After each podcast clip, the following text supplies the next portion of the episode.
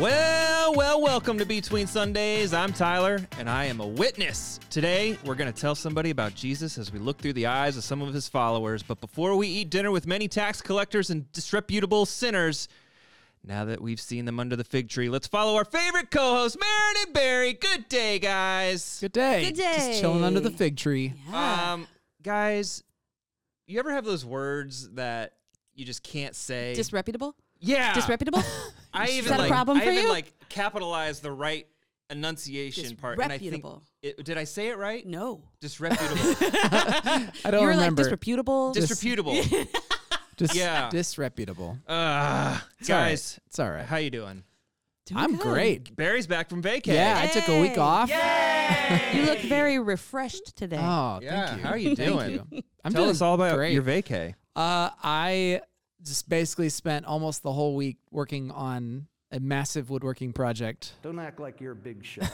it's it's the biggest thing I've ever done. That's for sure. So what is it? I'm building. Because I saw a picture of you get posted just covered in sawdust. Yeah, yeah, Yes. yeah. Because I don't have a good dust collection or any dust collection, and so uh, I'm making. So Liv and I are tr- transforming one of these, one of the rooms where the bunnies live, or where Rue lives, the bun now, uh, into kind of like a study. So Rue will still live there. It'll be like part bunny p- room, part study, with like like le- Rabbits and camels? Yep, leather leather chair kind of situation, and I'm building this huge, uh, this one whole wall pretty much is going to be like cabinets, like shaker style cabinets with with big bookcases on top, and we we were going down the road of like trying to do some kind of like IKEA hack where Yeah. you get the Pre-existing. pre-built yeah. thing and then you, you but like we couldn't find the right combo with the right height and I was Mm. like all right I'll just custom make the the shelves and we'll buy the pre-built cabinets but then every time I looked into that I couldn't figure out a way to make them match like well and it was Uh-huh. gonna uh, do we paint it all and finally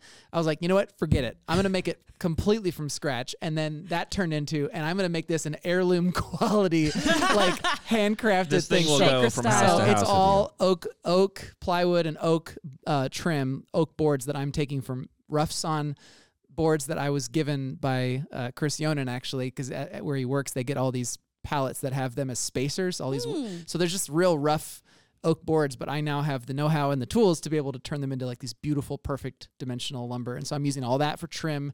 It's it's gonna be really beautiful, I think. so so I went over to your house last week to watch a movie. Yeah. And you showed me the progress of this project. yeah, And I think it's going to be as heavy as your house.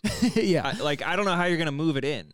It's in in so it'll it'll be three cabinet sections that are each 48 inches or four feet wide. So they're pretty big, two feet high, four feet wide, and then two big bookshelves. And I can move the bookshelves and the cabinets by myself, Oh. but yeah, it'll take. That, Well, once uh, it's in, I mean, it's not going anywhere. paying off. Yeah, right, right. I'm getting strong. So anyway, I just had I just had such a good time. I listened to the pod uh, while working Yeah. on that. I You did.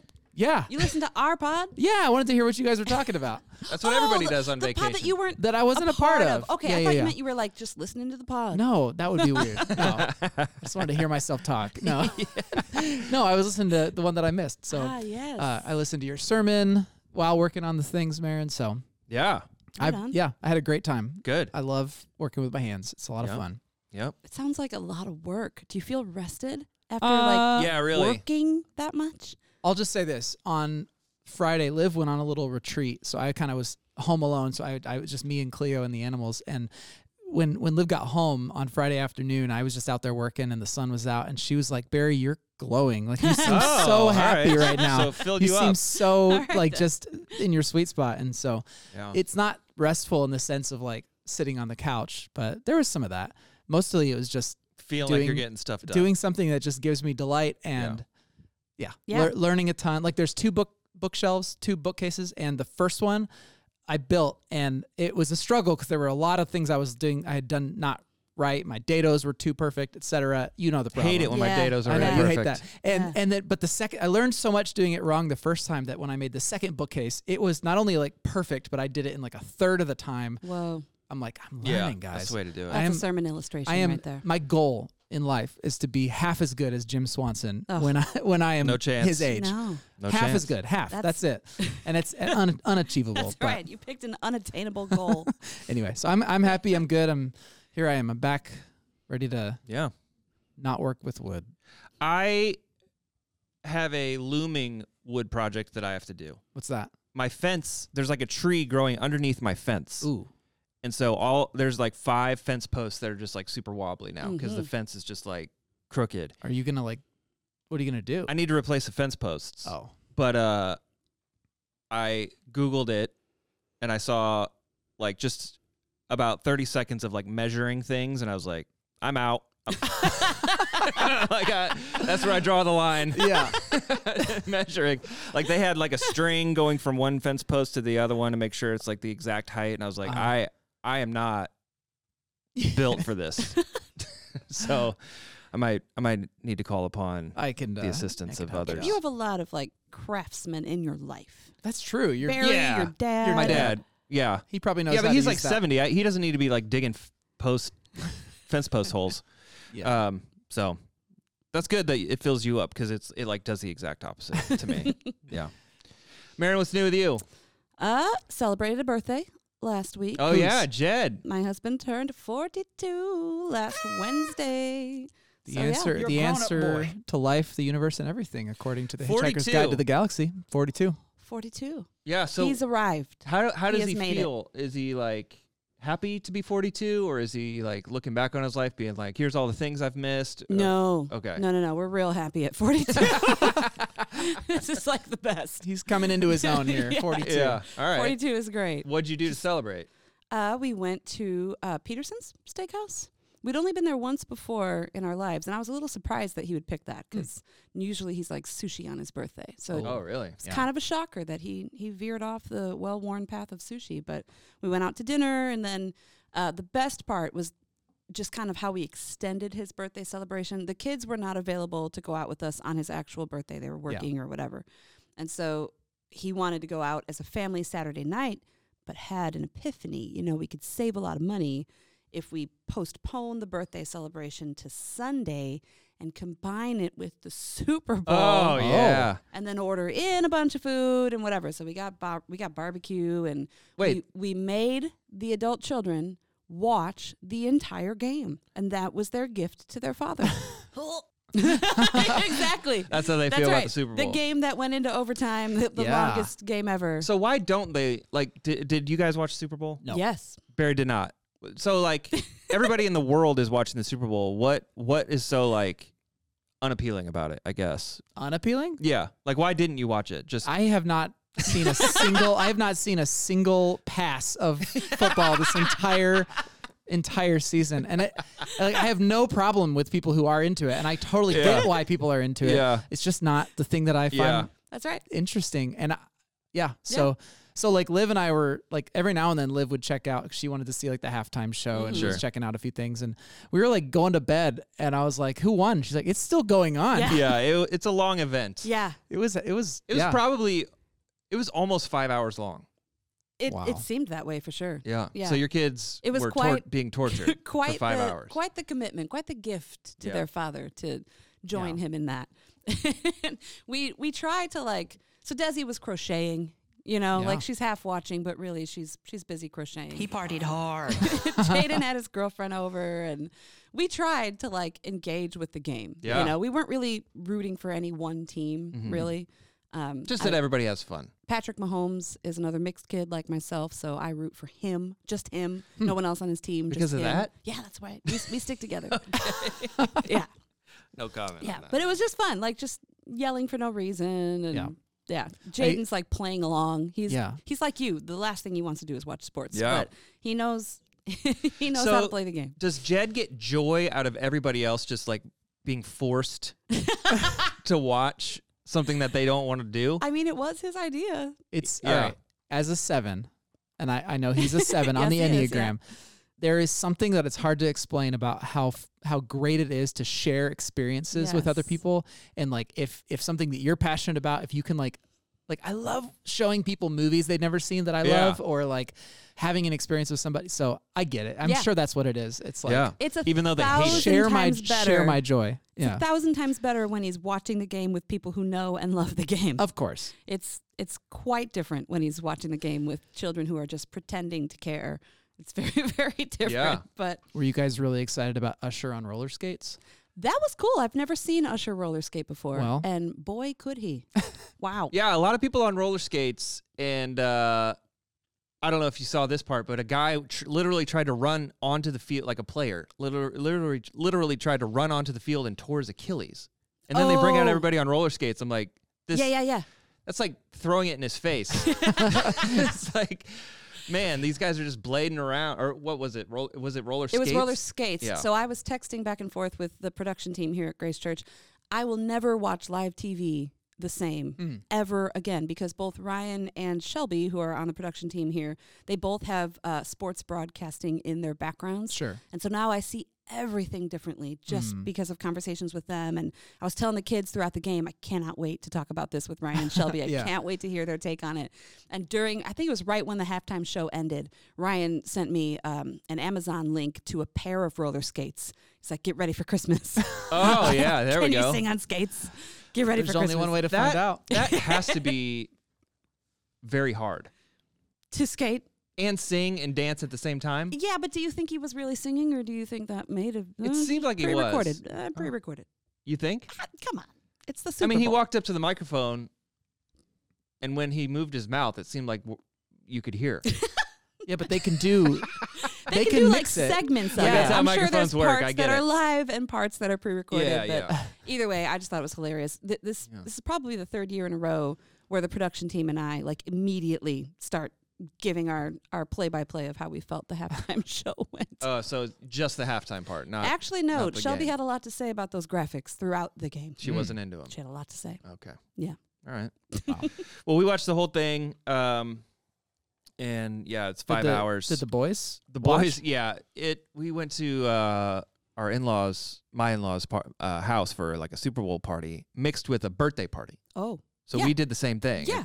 So like, ten your minutes. birthday? No, Lane turned four a month Ah. ago, and so they're like, "Uh, let's let's open presents uh, before the game." So like ten minutes before the game, we're like, "Hurry up, Lane! Hurry up! Open it! We're on a clock. Reba's about to sing the national anthem." so, uh, so we did a birthday party, joint Nice. birthday party, um, Super Bowl party. At what point do the kids either go home or go to sleep? This we was a blew it. long game. We blew it. They didn't go home or go to sleep. wow.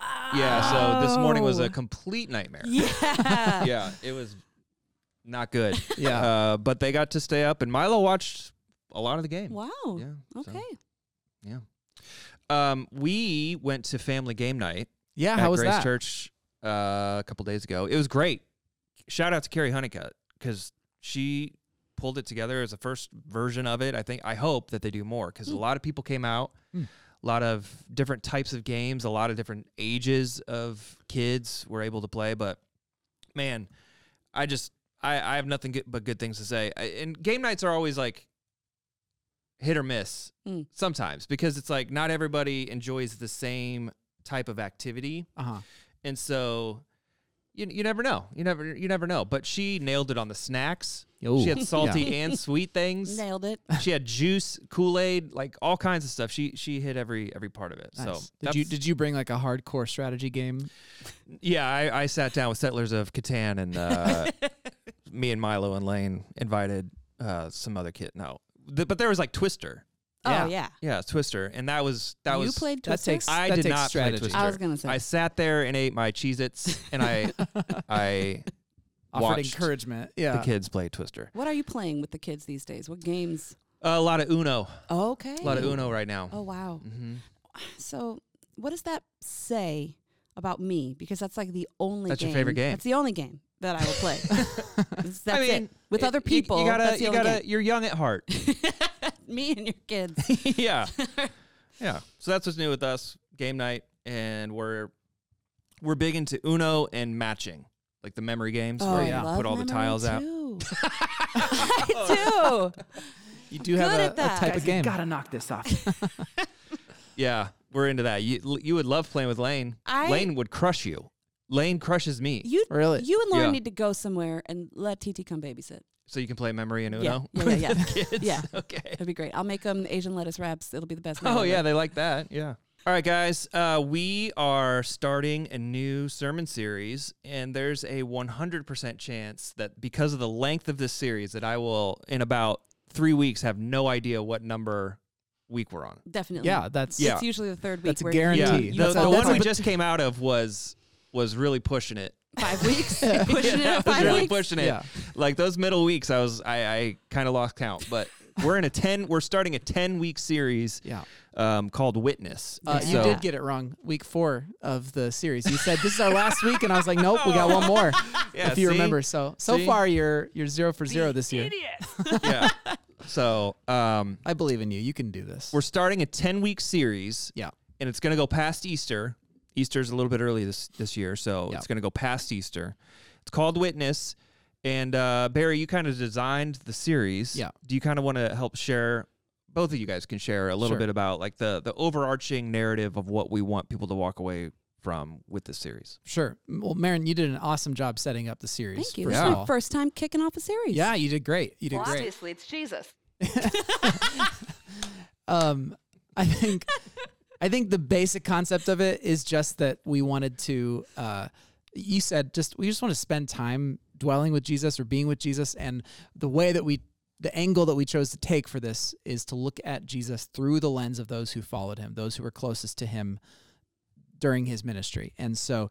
Uh, I think we're not necessarily using the word disciples as much, even though it's true, Mhm. just because disciples makes us think 12 disciples. Yeah, twelve guys. 12 guys but there's there's more we're looking at more people his followers the community Yeah. i mean lazarus and his mother mary and mary magdalene like all these different people and the 12 like we'll be looking at the yeah. different John the different Baptist. Yeah. yeah yeah so um yeah it it just kind of gives us a unique opportunity to think to put ourselves in the story and to to see what is God saying to me through the experience of my spiritual ancestor here who encountered Jesus face to face.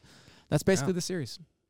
And Marin, you like you said kicked us off. I did. Yeah. So I'm actually, I'm always like a little bit. I'm mostly impressed. Like the day after you preach, like and you're here, because it's like, Wait. when do you rest? like your back hurts, Yeah. but but you're here at work today. Yeah. Um, and so you gave the message. Will you uh share kind of the big idea behind what you had to say? Yeah, I mean, really, it was what Barry just said because this was the inaugural m- message. Yeah. It was important to kind of lay down, um, kind of just the foundation of where we're going over the next ten weeks, wanting to um, encounter Jesus through the experiences that his followers had. And for me, it was important to talk about, um, you know, some of the original followers. I Mhm. um, when Barry wrote the sermon, we get this little sermon series kind of snippet Overview. as an, an overview, right? Yeah. And it's about what two or three paragraphs long and a couple of that, scriptures, Yeah, yeah. and it kind of gives us a little direction on where to go with the message. And I had Nathaniel and Matthew and Peter, and so I wanted to tell their stories, yeah. um, which was a little bit complicated, and we can get to that. But I also Yeah. wanted to tell, um, or just kind of bring it more into present day followers, or because yeah, I I feel like I see Christ revealed in the lives of the the followers of Christ that are around me, and when they tell me their stories, it encourages and strengthens my faith. Yeah. Just like when I read stories of the ancient disciples, it encourages and strengthens my faith. So yeah, I wanted to encourage us to share our stories with each other because it's how we reveal Christ to each other Mhm. through his work in our lives. That was Is that idea. why it was so challenging? No, it was challenging because I felt like I could just talk about Peter all day. yeah. Or I could just talk about Matthew all day. right. Um, and even the the accounts of the calling of Peter, the scriptures that were on the little card, if you were paying attention, actually told two stories of Mm. the way Peter was called. There's the way his brother Andrew went and found him, which is kind of what I focused on because I felt it was important to talk about how Andrew was a witness. Yeah. Yeah. But then in the synoptic gospels, Jesus sees Andrew and Peter on a boat and says, Oh. Come and follow me. Yeah. Yeah. So I had to kind of make sense of that in my head. Like, wait a minute, why do we have two different accounts of the way that Peter was called? And Right. I definitely went down a rabbit trail that Yeah. had me lost for days. Yeah. Yeah. Um, I talked to Tim Ayers about it, like, help me make sense of this, and Yeah. looked up a bunch of stuff on it. And I had that in the message initially, but the thing would have been four hours long. So Yeah. we had to cut it for time. Yeah, we'll get to Peter here in a minute. Um, but you said in your sermon, like, I can't talk about so and so without talking about so and so, and I can't. So tell us a little bit about why you felt that way. Well, right. I, I felt like you can't tell the story of Nathaniel without talking about basically his friend Philip the evangelist. Like Philip came and told Nathaniel, We found the Christ. So Yeah. the story doesn't begin with Nathaniel under a tree going, Hmm, I think I'll go see Jesus. His story doesn't exist without Philip. Is Right. that something you knew going into this? Like, is that something you expected to do going into this, or was that something that you learned through the process? I knew that for sure with Nathaniel, um, because he's his famous line, "Can anything good come from Nazareth?" Like yeah. he's he's famous for being a skeptic who was like lovingly brought to Jesus Hmm. through a friend, his friend Philip. Yeah. Um, again, I think the surprise was more with Peter because I don't think I ever put together that like okay, there's the Andrew going to Peter story, and then there's the Andrew and Peter on a boat story, and how are those stories connected? And Yeah. um, but yeah, but yeah, I, so I preached on the wedding at Cana, not yeah. Terribly long ago, maybe a year ago, I can't remember. Um, and that's where I f- first really dove really deep into the story of John the Baptist on the shore with two disciples, one of whom we know was Andrew. Andrew. The other Mhm. isn't named, but we think it's the writer of the Gospel of John, who we think is the writer of the Gospel of John. Yeah. Um, it's called John's Gospel, but he he does not self-identify as Right. the author. He's just the the disciple that Jesus loves. That's right. Right. That's right. So there there are indications within the Gospel of John that would lead us to believe it's John who wrote it. But yeah. anyway, it leads us to believe that it was John who was one of the two Mm. standing with John the Baptist that day. Yeah. Um, so speaking of John the Baptist, um, you you said he's standing there with two two of his disciples, one of which of his disciples, and one of which is Andrew. Jesus walks by, and John basically says, "There's there's the Lamb of God." Mm-hmm. And when his disciples hear this, they stop at what they're doing. They follow Jesus. And Mhm. Andrew's one of them, right? Yeah. So Andrew goes to find his brother Peter or Simon and brings him to Jesus. So my question, do you for both of you, I guess, um, did do you think that John the Baptist's disciples knew what John's purpose was? I, I think John was announcing his purpose. John the Baptist was Yeah. announcing his purpose. So it was like no, it, was it a big deal for them to be like, all right, that's the Lamb of God. All right, we're gonna go with him. It would appear that the day before that happened is the day that Jesus was baptized. Mm. What we don't know is was Andrew there to witness the dove descending from heaven? Sure. Like Yeah. we- Right. I don't know that. So yeah, Hmm. Jesus had already been baptized by Yeah. John the Baptist Right.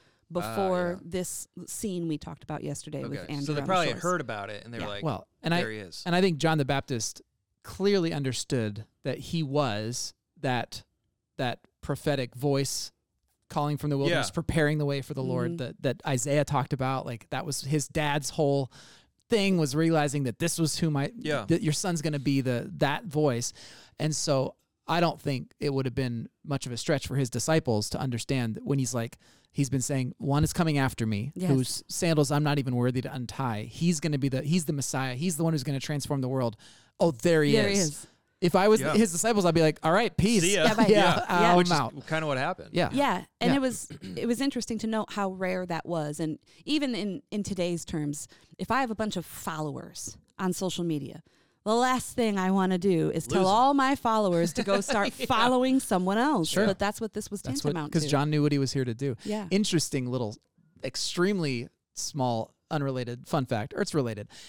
Uh, when Paul comes to Ephesus, or yeah, when Paul comes to Ephesus, he finds a group of John the Baptist's disciples who haven't yet heard about Pentecost and like the coming of the Holy Spirit. Mm. And so they they believe in Jesus, they're followers of Jesus, but they were because of following John, um, but they hadn't yet understood like the full yes, transformation that had come about through Pentecost. So I don't know. It's interesting. John the Baptist clearly had a following. Yeah. yes, Like he had a group of people that were his disciples.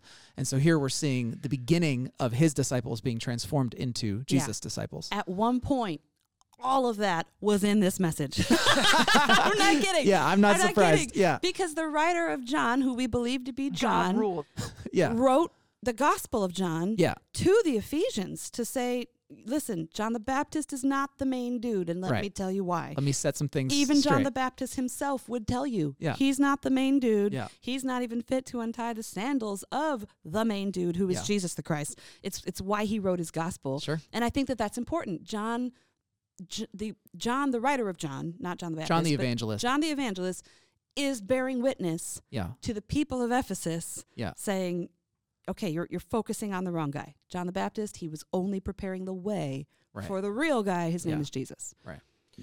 And then, um, do you think so? eh, So Andrew's one of the people that goes and follows Jesus, but before that, he goes and wants to get his brother. Right. So no, he follows Jesus first, and he hangs out with him for like a whole day, because it says Oh, it okay. says it was about four in the afternoon. Yeah, four in the afternoon, and then and then he goes to get his brother. right be like, after hey. he's hung out with the Messiah, he goes and gets his brother and says he's the one. and Yeah. Jesus meets Simon and gives him a new name, hmm Yeah. Peter.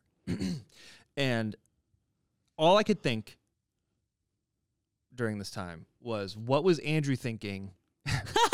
I've never thought of that. What was Andrew thinking when he's like, "All right, come, Jesus, this is my brother. I know we just spent like the last afternoon, and you and I are tight, but uh, here's my brother." And Jesus is like, "You're the rock of the church, not you." Yeah, Yeah. yeah, Yeah. like, what was Andrew thinking about? yeah.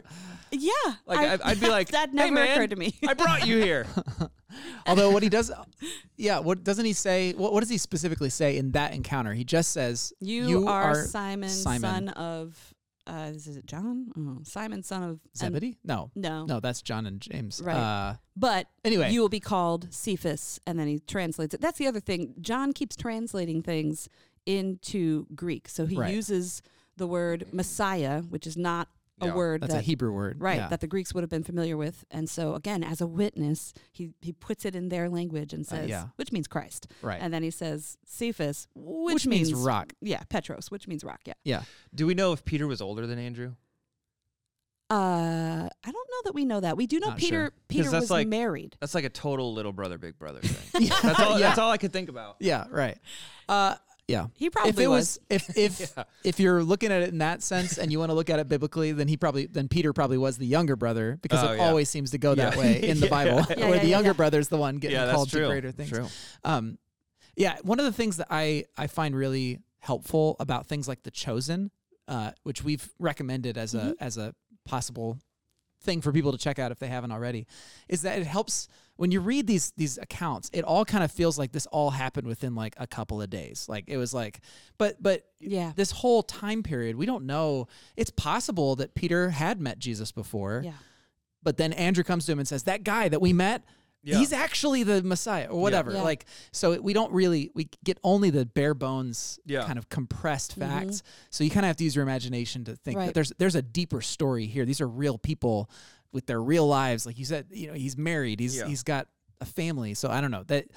I just think it's interesting that that we're just getting a glimpse, and Yeah. that's all we get to go off of. Yeah. Uh, which is why I like the way that the chosen takes that and faithfully, I would say to the text, um, builds out that Mhm. additional context that we have to kind of use our imagination for. Yeah, So, definitely. Anyway, Um, okay, so now we're at Peter. So Mhm. you wanted to expand on Peter's call.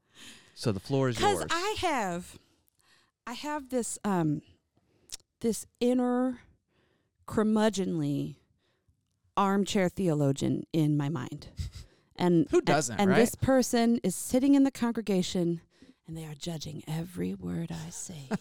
Small but encouraging woohoo. wow. the world. The things you pull sometimes just astonish me. Anyway, I, I feel like when I'm writing these messages, I'm always worried about that guy. Yeah, me You know? too. You- And- yeah, You have a small, you have an inner curmudgeonly Of course. armchair theologian you who know in your head. you know how sometimes I come here and I say things like, "Look, and I know, Right. I Yeah. know that it wasn't this and that," and you guys are like, "Why are you even talking about that?" of that It's because of that guy. Yeah. and I've never been approached by that guy, I've but I know approached he's out by there. that guy one time. Ooh, ooh, okay, Like he he made a point to come talk to me after a service, yeah. and I never saw him again. Ah, But anyway, um, for that guy, yeah, I, I was afraid that if I only focus on the one account of Yeah. Andrew on the shores, that there'd be a question of why is she avoiding the other? I always think that way. why That's is she so avoiding funny. the other account? Um, Oh, so the other account I am not infallible. That's right. Yes, I need a T-shirt that says that. Make me a T-shirt that says that, and let me preach in it. There we go. Um, but yeah, so for for that guy, there is another account in the Synoptic Gospels, and there's even variations within the Synoptic Gospels about this moment. Yeah. Um, were they casting their nets or were they dragging their nets? Um, either way, you get Andrew and Peter on a boat and Jesus walking by saying, Come follow me. And they immediately drop their nets and go follow Jesus. Yeah. What I think is the case, the Synoptic Gospels don't indicate that that was the initial time they had encountered Jesus. Yeah. But the Gospel of John, which is very different from the Synoptic Gospels, it does pretty clearly indicate that that was the initial encounter. That was Andrew's initial encounter, and he goes and gets his brother, and his initial encounter is getting a new name. And, it, and John really does make it sound like that was the first time. So, in some commentaries I read, and really in um, Tim Tim Ayers has a commentary on the Gospel of John that was really helpful in the preparation of this message. But he said that disciples could be part time, full time, or seasonal. Oh, Mm. I mean, because they're fishermen. Right. yeah. They're fishermen. True. And so it's it's very likely that they hung out with Jesus that day. They know he's the Messiah, but Peter has a wife to provide for. He he still has to go back to the boat periodically and Yeah, fish. that's the stuff and- you'd never think about. Right. Right. And you don't know, was he doing that every day? So Right. it would seem that at least initially, Andrew and Peter were part time disciples of Jesus and they, they saw him when they could and they fished when they could. But when he calls them off the boat to come and follow him, it seems like, okay, we're, we're full time followers now. Hmm. We're just going to follow you Sure. forever to our deaths. yeah. yeah. Yeah, and I don't. This is a huge can of worms that we don't have to get into. But there's also, in my opinion, I, I don't. I don't think we have to bend ourselves into knots Mhm. to try to resolve every single little issue like this, where it's like they're not. Enti- I mean, this these were these were oral accounts Mhm. being written down 50 years after they happened. To me, the fact that they are so similar in a lot of ways is actually a really significant indication of the fact that they're based in a true story. They're not just fabricated. I don't Yeah. know. Anyway, but and Yeah. the fact that there are differences also indicates the fact that there were real people Yeah. encountering these stories and transmitting these stories and sharing these stories. So, but yeah, regardless, there, this is one of those that you could conceivably synthesize without it breaking the bank. Like you could figure out Right. how to make all these stories still Right. all be true. Um, and John's whole point was that John the Baptist himself pointed his own Yeah. followers to Yes. Jesus. Remember, if John is writing this to the disciples of John the Baptist in Ephesus, Yeah. that's his purpose to tell them your guy pointed his own Yeah. disciples to Jesus. Yeah. Yeah. Um, okay, so then he goes to Philip Mhm. and says, Come follow me. And all I could think of was like, do you think he was specifically looking for Philip? Because to me, it's like, oh, he's looking for guys whose hearts are ready. And Nathaniel's heart at initially wasn't ready, but Philip was like, Yep, right away. Yeah. Hmm. And so, do you think he was? Do you think he was like looking for these people, or he was just like kind of walking through the, the Bethsaida Uh-huh. and uh, and uh, saw him and was like, "Oh, you look, you look like you're ready. Come on." It doesn't indicate why Yeah. he chose Philip. It really doesn't. Why Philip and not, you know, the guy standing next to Philip? It, Right. it doesn't indicate that. Yeah. Um, but I- what it does indicate is that the first thing Philip does is looks for. I like that the text says he looks for. He didn't turn to Nathaniel. Nathaniel wasn't right next to him. He looked for Nathaniel. Yeah. Yeah. And I think there's, it's clear through scripture that Jesus was very attuned to the spirit of his father. He was listening to the spirit. And I know that gets weird when we think about the fact that like Jesus is God. Uh, Trinitarian theology is very confusing. But the fact is, Jesus obeyed his father, listened to the voice of the spirit, was driven by the spirit. And so I could imagine as he's walking along, he's getting nudges from his father, that one, Mm. and saying, Yeah. yeah, that's the one. And and and there's also probably to some degree Jesus knew the kind of kingdom he was trying to build. And so he's intentionally thinking, all right, well, I got a couple of low class fishermen. Ah, you know what I need? I need a tax collector. That'll shake things up. You know, so I'm sure there's some level of Yeah. I need at least one guy who's in the the upper echelon of Jerusalem, Yeah. you know, society. I need I need some more people from the Yeah. from, you know, the boondocks. And Like there's I- got to be one that's going to betray me. You got to go find that guy. yeah, Oh. right, right. Yeah. Yeah.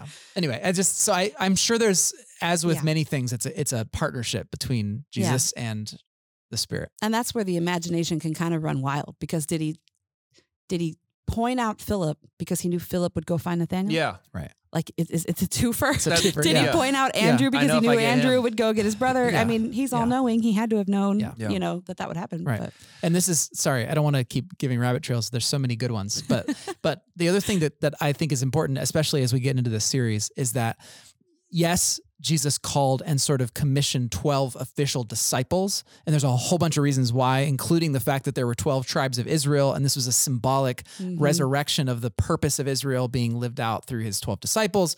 But like he did have a bigger group Yeah. of insiders that were with him through thick and thin. They went everywhere he went, and it included women. It included people that he elevated to higher status. There were a bunch of women that that used their widows that used their resources to provide for Jesus and Mhm. his gang. And so it's like he had a had a crew that was bigger than these twelve.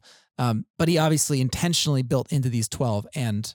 Yeah. The uh, biblical authors want us to see these 12 because of the symbolism of the fact that there are 12 of them. Yeah. And yeah, so all that to say there's there's all these layers of meaning and purpose behind disciples. Um so anyway, sorry. That's a little no, little I'm rabbit glad. trail. I like seeing these rabbit trails Yeah. because that's me why too. this message was so hard to Of put together. Of course it was. Yeah. I was I felt like I just was trying to pull all these concepts Yeah. together and then I looked at Tim's week and he just gets to talk about one guy. I had to talk about five guys. yeah, and sorry. fit it into 30 minutes. Sorry. You don't think. I'm impressive? Seeing your head spin and the rabbit trails you go down is like, Yeah, okay, yeah. okay. Yeah. There's too much a, to talk There's about. a reason this was challenging. Yeah, for sure. So Philip tells his friend Nathaniel, who meets him with skepticism. He goes from skeptic to full fledged believer, basically because Jesus saw him. Yeah, And you- Jesus said, I, I saw you. Yeah, and you parked on that for a minute. Um, his transformation to me s- stands out because it it shows that a personal encounter with Christ can overcome intellectual doubts. Mm-hmm. So, I we get these cards, and there's three questions on them. Like, what Mhm. do you see in the disciples? Where, what impact? Did, I, I don't know, but what impact did Jesus have? Right? You wrote the cards. I didn't write them. Your team wrote we the printed cards. them. uh, and then, um, what has Jesus invited me to today? yeah. And so, I related to Nathaniel. Like, Yeah. he seemed a little snarky. Mm. And he does remind me a lot of you. Yeah. So he was like, "What good? What good's gonna come out of Bethsaida, Yeah. Nazareth. right. Nazareth?" Yeah. and then Barry's like, just come see for yourself. Yeah. yeah. Right. Yeah. Come Yeah. on. Come on. Check it out. Um, but so he's got intellectual doubts, and I was like, oh man, h- him f- choosing to follow Jesus because he's seen Hmm. shows tells me that you know an an encounter with Christ can overcome those intellectual doubts. Can I Mhm. tell you what I think happened under the fig tree? Yeah, So I think Nathaniel, this skeptical guy, was maybe that week that ha- had a significant moment where he was sitting under a fig tree and he's saying, God, I don't even know if I believe in you. Mm. Or Yeah. I don't even know if you're real. I need you to do something that's going to prove to me that you're that you're actually in this. Or he's saying, God, I don't even know that you care about your children anymore. Like, Mm. why is our world such a mess? I, I don't know that I can even put my trust in you. And then he Mhm. gets dragged to go meet this guy and he looks at him in the eye and says, I saw you under the fig tree. yeah, Ugh. And then his first response is, yeah. You are the Holy One of Israel. yeah. That's excellent, Barry. That's how Yeah. I imagine it, right? And I don't know. It doesn't say that, but th- I think it's more than just like, I knew that you were sitting under a fig tree earlier. Like, I Yeah. think it's, You are the Christ. yeah, I think it's like, Yeah, I've no, always I was that. listening when you were speaking to me. Yeah. Yeah. And it's like, what, wait, Yeah. that, that, that makes me- way that makes the That's how I picture imagine snap into focus for me because I was Yeah. like, what? Who? What about the fig tree? Yeah. Yeah. right. Yeah. I don't know. That's my imagination, Yeah. but Um, and then he calls Matthew, and Matthew's a tax collector. And so my question to you guys is, what does the call of Matthew say about Jesus? Hmm. They came for the sick. Yeah, yeah. That's the the, rec- that's the record scratch moment, The right? healthy don't need a doctor. right. Oh my goodness. if I could go back to one biblical scene and just park there with my popcorn, Yeah. I would love to see the looks on the Pharisees' faces when he. When they saw the popcorn and they're like, "What is that?" Sorry. like you can pop it? We haven't even Why heard of corn. Yeah, we don't even know what corn is. Sorry. Go ahead. when Jesus issued that mic drop moment, Yeah. I want to see their faces. I just want to see their faces. Yeah. And I want to see Matthew's face. Hmm. I- I just can't. I tried to really put myself in Matthew's shoes and and ride the emotional wave that I would ride if I heard someone call me the scum of the earth Yeah. and then heard this man I just met say that he came for the sick, that healthy don't the healthy don't need a doctor. Yeah. It Hmm. It just would hit me in such a different way. Wait, he's talking about me. Yeah. right. He's talking about me. I'm I'm the sick. Right. and he And- came for me. And let's remember, I mean, Matthew's made a choice to ally himself with the Roman Empire to Mhm. serve the beast that is ravaging the countryside of Israel. And there would have undoubtedly, if there was anything messianic about this Jesus that's walking around, if people were whispering about him as the Messiah, it would have come with the connotations that he's going to be the one to overthrow Rome. Yes. Right. And so now he's inviting Matthew to leave your tax collector booth and follow me. It was more than just like, hey, I'm willing to hang out with you. He was Mhm. also inviting him to a radical transformation of his entire alignment in life. Yeah. So Wow. it's, Wow. it says a lot about Matthew too that he'd be willing to leave. And invite all his friends. Right. His tax And have- collector yeah, have a big- friends. and other disreputable sinners. Disreputable sinners. Disreputable.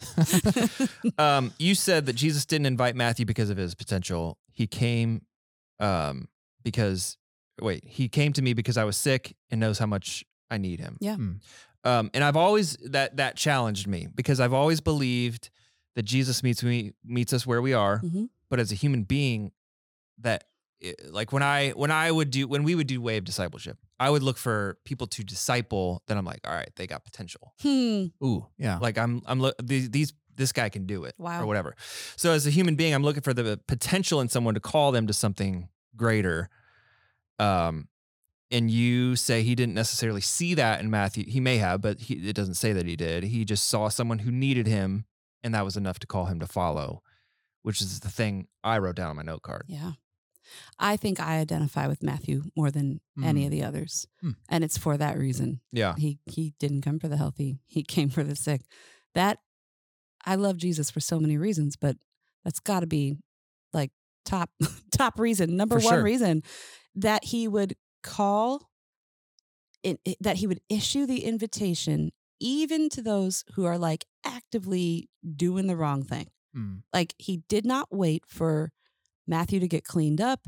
He didn't say, Hey, Matthew, I need you to go talk to Andrew and Peter, and they're going to tell you some stuff. And if you accept that stuff, you can come follow me. yeah, right. Right, There's no conditions. Right. He just called him out from where he was. Hmm. And his presence alone, his word alone, he himself is enough to transform Matthew, transform Matthew from a lying snake in the grass, traitor to his own people, Yeah, Right. to a devout follower, changed him completely. That's why I love I love that the verb is follow, not believe. Mm. He says follow me. And it Mhm. does imply a level of belief or at least a level of trust like at least I'll check out what you have to say. But it's it's the action of I will I will go where you go. Yeah. That's what begins the transformation. Right. It isn't me- mental or intellectual assent. It is action. Yeah. And we see the transformation along the way. I think it's also important to note that it's not like like let's take John for for example. When John starts following Jesus, he's not immediately transformed and and perfect. John and James, Jesus calls them the sons of thunder. Mm-hmm. I love that nickname. sons of thunder. Yeah. Uh, throughout my research for this message, I also very much related to James and John Uh huh. for that reason. There's a point um, in one of the gospels where the the disciples want to travel through a certain town, but the town like closes the doors and, and won't let them pass through. And the two sons of thunder, they say to our Lord, Yeah. Do you want us to call down fire from heaven and just scorch them up right now? Like That's their answer. Yeah. Like we'll do it. That we'll take care of that for you. Yeah. And Yeah. you two know me very well. Uh-huh. That would have been my response. Yeah. Scorch him, Jesus. Yeah. Let's burn him, Jesus. yeah. And, and. Jesus tells them, if you think that that is why I came, then you don't understand Yeah, me you at don't all. get it. You, you right. don't get what's going on. So Right. I do Scorch 'em. relate to I the do- Sons I- of Thunder. Bless their hearts, because those are also the guys that their mom comes and says, Yeah. Can you ensure me that my sons will be the ones Right. sitting at your right, and left hand? Yeah, yeah, yeah, yeah. totally. I It's relate like to them. a adventures in missing the point. Yeah. So they'd been following Jesus for some time, but still hadn't quite, Yeah. you know, lost that Sons Yeah. of Thunder edge. so um, as I'm as I was processing the story of calling Matthew, the invitation. So I wrote down on my note card. My invitation was to stop trying to live in a way that meets other people's expectations because of what you said. He's not calling us because of potential. S- So sometimes I live in a way where I have to, where I feel like I have to pay God back for Mm. something, or I have to pay God back for calling me to where I am in life, or Mhm. something, or I have to prove that I belong because of this calling or my potential. And the story of calling Matthew is basically like that's not it. right. What if Yeah. he loves you just for you Yeah, and right where you yeah, are? That's the invitation. Right. Mhm. And we we sang a song similar to what you're talking about. I think it was last week. He loves me too much to leave me there. Yeah. Mm. He sees me there. Yeah. And he meets me there and he loves me there, but he loves me too much to let me stay there. Yeah. So, yeah, again, like the Sons of Thunder, as we follow him, Mm. you know, we shed some of that old self and we grow and we transform in the following. So in all of this, you you focused um, not just on following, but telling Mhm. others. You shared a story about your mom's words Mhm. in a local newspaper. What was it called? The Recovery Times. The Recovery Times. Oh, cool. Uh, about her testimony, and uh, so I guess it was published ten years ago. Yeah. And you just read it now. Yeah. Right. Okay. I read so the published version yeah, 10 years later. Yes. yeah, Hmm. so yeah. You you knew the story. Yeah, she But- she'd sent me a rough draft ahead of the release Yeah. of the newspaper, and it was just so salacious. I just was like, no, I'm not. Nope, I can't read it. So you talked about what the words were.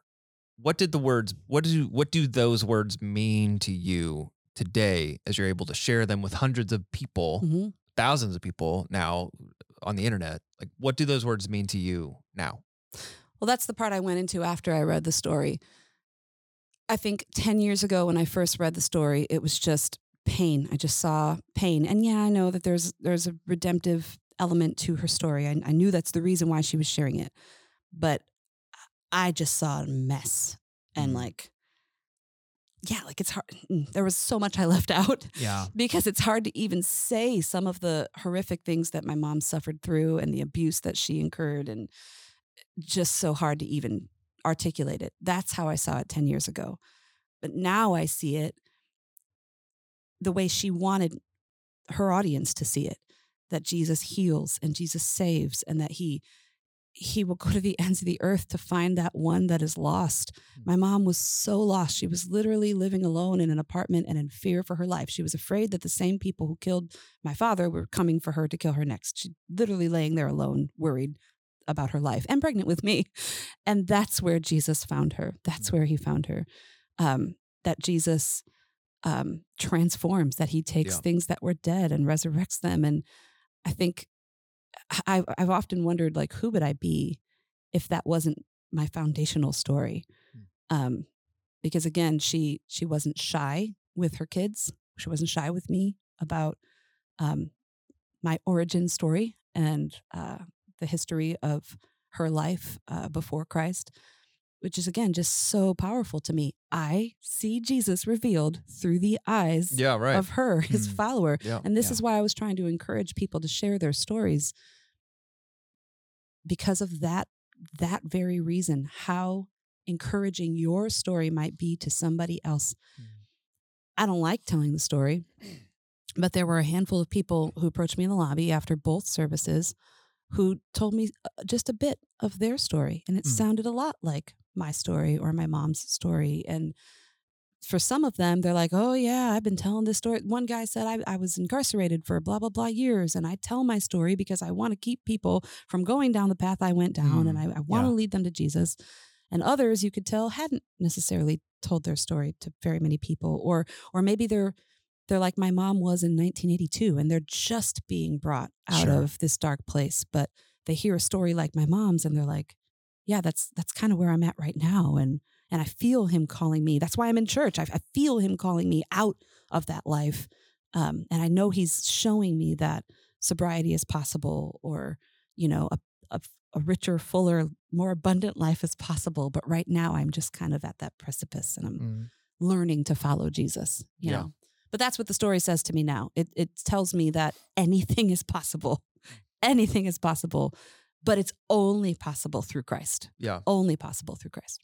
And her pain uh was turned into a powerful tool for her ministry even today.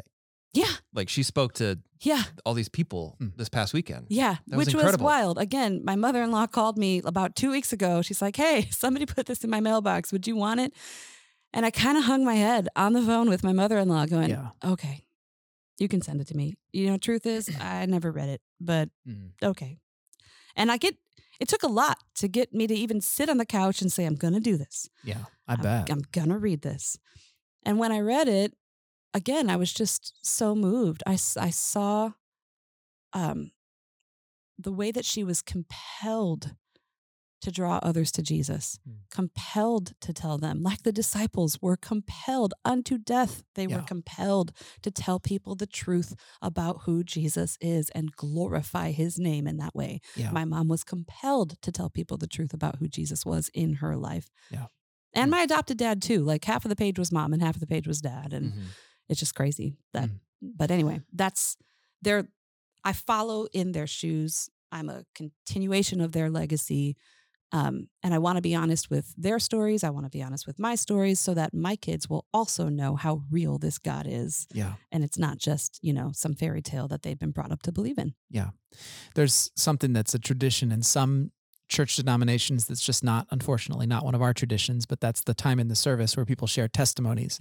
Oh, and ev- you know people it's open mic people get up and and share whatever has been on their heart whatever god's done for them and i think there's something missing when we don't Mhm. routinely hear the testimonies of others because otherwise like our whole faith is built only on what we've experienced Mhm. directly versus Yes. being strengthened by oh this person encountered god in that way and he showed up for for her in that way and this person went through their doubts in this way and it's like as a community when you see it all it it helps it's like a rising tide lifts all ships your faith is strengthened by the experiences of others That's great. so it- we it. do we do miss it like when we don't have that and i don't i don't know the answer to the what do we do to fix that it's just an acknowledgement that We- that's not a part of our we start sharing it. Yeah. I- I don't know. I I was a part of a church in Chicago that had like open mic testimonies Yeah. almost every Sunday. yeah And that can get it real can get weird. real out of hand Real yeah. weird. real weird. people start asking for money it can real become fast. yeah i've been in a few settings like that Yeah, yeah. But it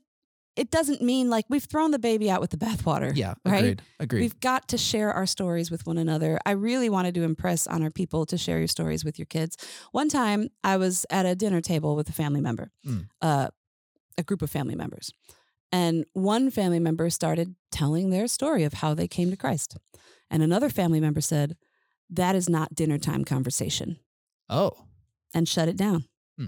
Because, you know, had a story kind of like my parents' story. It was Yeah. kind of wild, you Yeah. know? Oh yeah. That's not dinner time it's not conversation. dinner time conversation we're going to talk about politics right. you know, but I think that there was, I, I think that was in a attempt to be polite, sure you know, and don't touch on the unsavory yeah, you know topics at, of dinner your time. of your past or But whatever Yeah. really, this family member was like opening up and sharing their story, and Mm, maybe that needs to be part of dinner time. sure That needs to be part of more people's dinner times. I think the thing that impresses me most about my mom is how willing she was to go there Hmm. with her story. Yeah, that is Her incredible. very painful, incredibly unflattering story. sure She's willing to go there, not just with her kids, but with anyone who would pick up a paper and read that story. Yeah. And all of her friends. I Yeah. mean, she was not shy about it. She didn't hide it. And again, the impact she had on my faith and so many other people's faith, um, I can't even quantify it. sure Yeah. So what we're talking about is is witnessing, Yeah. right? Like I witnessed something or experience something, and I tell you about it. And so yeah, witness is it's it's two ways. verb and a noun. Yeah. you know, I am a witness to the things I see, but I witness to the things I see. Yeah. I'm Yeah. a witness to the things I see to those I'm telling, you know? Mhm. So if we're going to call our series that, I felt like Yeah. that was important to denote. So yeah, both seeing and telling. Mhm. And so how does um how does witnessing transform not just the people who hear the story, but the people who share the story? Mm. Like how was your mom transformed? Well, the truth will set you free. I remember there was one piece of her story that it's funny. Her daughters were adults, all three girls, all three of us, my sisters and I. We were adults before she shared this one last little piece of her story. yeah. she called us into her bedroom and I'll never forget it. I don't know why. We sat on the, her bedroom floor in a circle and she's like, I have to tell you guys something. And she was overwhelmed with sadness and it was going to be really hard for her to say. Ironically, it's something I'd known all my life. Oh. Oh wow. But my two sisters didn't know. Sure. They're five years younger than me and six years younger than me. And again, they have a different dad than me. So Sure. their their whole life experience is very different than mine. yeah. I I just knew stuff that they didn't necessarily know, and I preferred to keep it that way Sure. because I'm trying to protect them Mm. from something that might hurt them or or whatever. Um, but in that moment when my mom was like, "I, got to tell you this," and then she said it out loud, and I'm like, "That was it." That's what you wanted to tell us Mm. it was so liberating to her that I already knew. Yeah. Again, the truth will set you free. That was like the last bit of her story that she Yeah. was kind of holding back. Yeah. And when she let that go, that's when she had the freedom Yeah. to put her whole story into words in that paper and let everybody else see it. Yeah. It's that freedom. Yeah. That's I- what she received. completely agree with that. I think our shame from our past mistakes, sins, whatever, can have so much power over us. And it's a truly freeing thing. It takes the shackles off when we share open and honest about our past and talk about how Christ has transformed us and redeemed us. Yeah, it doesn't, no one can hold it against you. No one can have power over you when you are sharing the things yourself that you've done and, and Yeah. owning it. And um, it's, it's also a benefit to you because when you share, even about the darkest stuff, it is a reminder to you that God did deliver you, did Mhm. transform you. And that could be so easy to forget because we we so focus on the now and like what am I feeling today? How am I experiencing? But like to continuously rehearse God's deeds in our lives Yes. and the lives of others. That's how we maintain a faith in a murky world. Yeah. Is is to remember who he was, what he's done for us, how he's come through for us. Yeah. Because let's say you don't have, you know, a super dramatic testimony like my Yeah. mom does. No matter what your story is, you see his faithfulness. Yeah. When you share your story with others, it it bolsters your faith because you are articulating his faithfulness, which is again making his true character known, which is again glorifying him. Like it's yeah. Yeah, it's like this this cycle. He does for you, you share what he does for you with others. He lifts you up again. You share what you Yeah. share how he lifts you up. It- Yeah. it- I was gonna say that it for me, like I'm not gonna go through my testimony, but it seems like there's like a number of waves Mhm. that I could share that it's like, oh, let me reflect on what God did. Let me reflect on what God did. And if I spell it all out, it would Right. take a long, long, long time. But there's waves of my life where it's like that could that in and of itself could be my testimony. You know? Yeah, I don't think uh, that's really important to distinguish. I don't think that a testimony is just a one time thing. Sure. Yeah. You Yeah. know, um, my mom's story, even she she talked about being alone in her apartment. That is one element of her story. Yeah. Later, you know, she marries my adoptive father, and there's a lot of tension in the home because her and her stepson were clashing constantly. And so the healing of their relationship is another part of the testimony, and so on and so forth, up until the day she died. The way she handled uh, her terminal illness is part of her testimony. There are absolutely waves. That's right. I think we we are so misled by an assumption that uh, that all that matters is is getting across the decision point of of believing Right. in Jesus. That which I think of as the starting line. If if all of our testimony is just how did we get to the starting line, we're missing out on what testimony is. Testimony is what is your journey. It's ongoing. It's the ongoing journey, which be- includes the starting line, Mhm. but it also includes all the ways that God has continued to shape you That's right. and the, the ways He was calling you even before you made that decision. So it's, yeah, it's uh, maybe testimony is a word that's lost its meaning because we it's so over spiritualized. Um, yeah. I think it's because I don't know why. I don't I don't know why, but I know like statistically, like 50% of millennials think that evangelizing is wrong. like, Right. morally wrong. yeah, because they're going to equate it with like colonization. yeah, right. Yeah. Proselytizing, trying to make converts. Yeah. Right. So I'll give an example. My kids, I, I I think I told this story on the pod a couple of weeks ago, so I won't share too much, but I I had had an encounter with Jesus in my kitchen one night, and the kids came home from young adults and they saw my bloodshot eyes. Yeah. and they were freaked out. Yeah. like, what happened? And I'm like, no, no, no, it's good. Let me tell you. Yeah. And I sat them down and I just shared what happened that night because I wanted them to know the power of God in that moment. Like while you guys were at young adults, your mom was having an encounter with moment. God. Yeah. Let me tell you about it. Believe God. That was me bearing witness to the kids. Yeah. You know, so I don't just want to like, well, here's how your mom came to know Jesus. Yeah. Right. That, that's not it. It's ongoing. And that's, That's what I mean by share your stories. Like, did God come through for you at work? Tell your kids. Did God heal something in your marriage? Tell your kids. Yeah. Tell people your story. It's it's this ongoing story. Where are you seeing him show up in your life? That's right. Bear witness to the things that are true about him. Is he healer? Has he healed anything? Hmm. Tell somebody, Mm-hmm. yeah. you know? That's good. I wanted to tell my kids God is so present. I felt like it was just him and me alone in this house tonight Mm. and he he made himself known in a way that was so obvious and so far beyond coincidence only he could do it Right. the subtext of that is if he did it for me he'll do it for you Sure. i'm sharing my story so Yeah, that that's right. you will believe Well, thank you for kicking us off so well. It was a powerful message, and I'm glad that even though I can't remember what the questions are on the card, I'm glad that we're asking people to uh, to do it because well, it's how did you relate to the disciples? uh, how did you encounter Jesus, and then what's he inviting you to do? way Okay, to go way to so go. I'm glad that we're asking people to do that because um, ten weeks is a long time, Mhm. and to be able to reflect back on week one and be like, oh, there's this powerful moment that I got to relate to Matthew or Nathaniel or whatever, um, whoever it is for you. I think you kicked us off in a really like meaningful and powerful way. So thank you. thank you Um, where do we go next? What are we doing?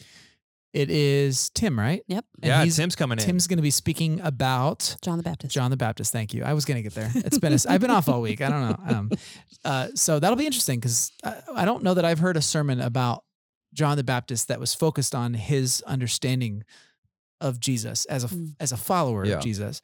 Um, there's this really incredible scene where John the Baptist he's in prison. He's gonna die, and he reaches out to Jesus, basically kind of saying like, "Hey, are you the one? Yeah. Like, Oh, are you yeah. really the one?" Yeah. and and Jesus' response is beautiful and prophetic and it's so anyway it'll be good We're gonna have to figure out how to fit four mics another here. person at this table. kayla you're gonna have to change this entire set Again, we're, yeah, How is this going to happen? yeah. We we now with the cameras, we can only like fit like three sides of the table. We can't put a guy over here. that's right So I don't know what we're gonna There's- do. I don't know We'll figure it out. We'll- You'll we'll find out next week. Um, yeah, thanks for listening. Thanks for watching. Um, we'll be back next week in the next nine weeks talking about witness, and uh, I'm looking forward to it. And it's going to take us all the way through Easter, uh, Good Friday and Easter, and so I'm I'm really looking forward to it. And like Barry said. Uh, the chosen is one of the one of the resources we're recommending, and I don't know. Have you guys watched it? Mhm. Uh, I- several yeah a few I, I have not watched all of it but yeah, I have definitely watched a handful of episodes and even kind of in preparing for this message, like, oh, I wonder how they depicted this moment. And Mhm. it's I haven't watched any of it. And I, I this makes me want to watch it. yeah, Yeah. it's worth Yeah. it's worth a watch So. for sure Cool. All right, uh, Marin, will you please send us out? I will. Do justly, love mercy, and walk humbly with your God. And we'll see you on the other side of Sunday.